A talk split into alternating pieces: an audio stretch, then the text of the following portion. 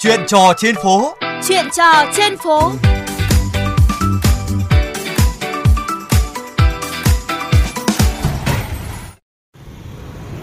Thưa quý vị và các bạn, dịp cuối năm thì áp lực giao thông tăng cao. Bên cạnh lực lượng chức năng thì những tình nguyện viên, lực lượng bán chuyên trách tham gia hỗ trợ phân luồng cũng vất vả sông pha giữ ùn tắc và đôi khi còn la hét đến khản giọng để nhắc nhở, hướng dẫn giữa lúc giao thông cài răng được. Một trong số đó là ông Đặng Vũ Tuấn, một bảo vệ dân phòng ở phường Mai Động, quận Hoàng Mai, thành phố Hà Nội.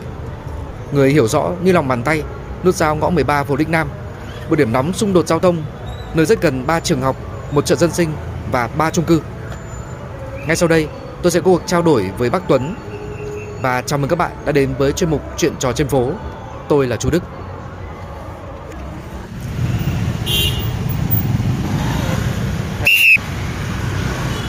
các bạn đi về làn đường của mình đi đi hết cho làn đường mình đi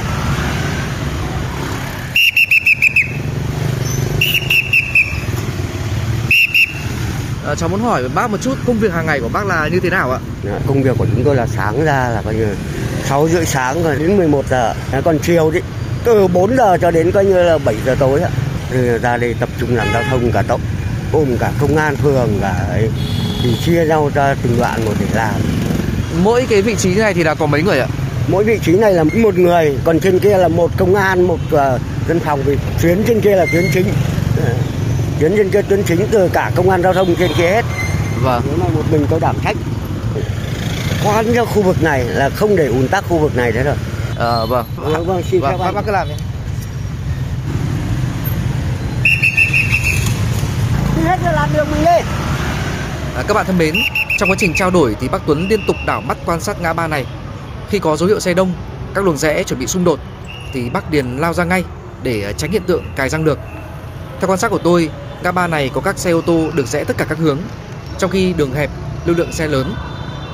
Và sau khi len lỏi trong ùn ứ, nắn các dòng phương tiện để lưu thoát xe, ờ, bác ấy đã trở lại. Tôi sẽ tiếp tục nói chuyện với bác ấy. Bác có thể nhận xét sơ qua một chút về ờ, nút giao Tam Trinh, Lĩnh Nam và một phần của ngõ 13 này nút giao khu vực này nói chung là khá đông nhất là vào giờ cao điểm. Ba bốn làn xe nó đều vào cả. Đầu trên kia nó cũng có thể là khả năng nó tắc. Mà đã tắc trên đầu là coi như là tắc toàn tuyến luôn. Có một vài trường học trong này đúng không ạ? có hai ba trường học lớn ở trong này. Cộng với cái đường họ mở từ ngoài Minh Khai vào. Giờ cao điểm các xe con ở ngoài Minh Khai nó cũng lán vào nhiều. Đường tránh chỗ Minh Khai tắc cái là họ vào luôn. Mà sáng ngày ra bao giờ họ cũng vào. Không cần tắc họ cũng vào.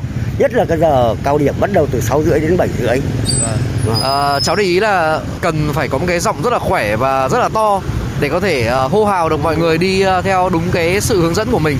Vậy thì ờ, bác cho biết là lỗi phổ biến của người đi đường mà có thể gây nên cái tình trạng cài răng lược và gây ra ùn tắc không? lỗi phổ biến của người phần đông là đi chấm làn Đấy, đi chấm làn đường ấy. đi chấm làn đường và đi ngược chiều nên thành thử ra gây ùn tắc cục bộ Thế có những cái trường hợp nào mà họ cố tình họ không đi theo sự hướng dẫn của mình không ạ? có chứ họ lắm khi họ còn xuống họ cà đánh nhau tụi tôi vâng, vâng.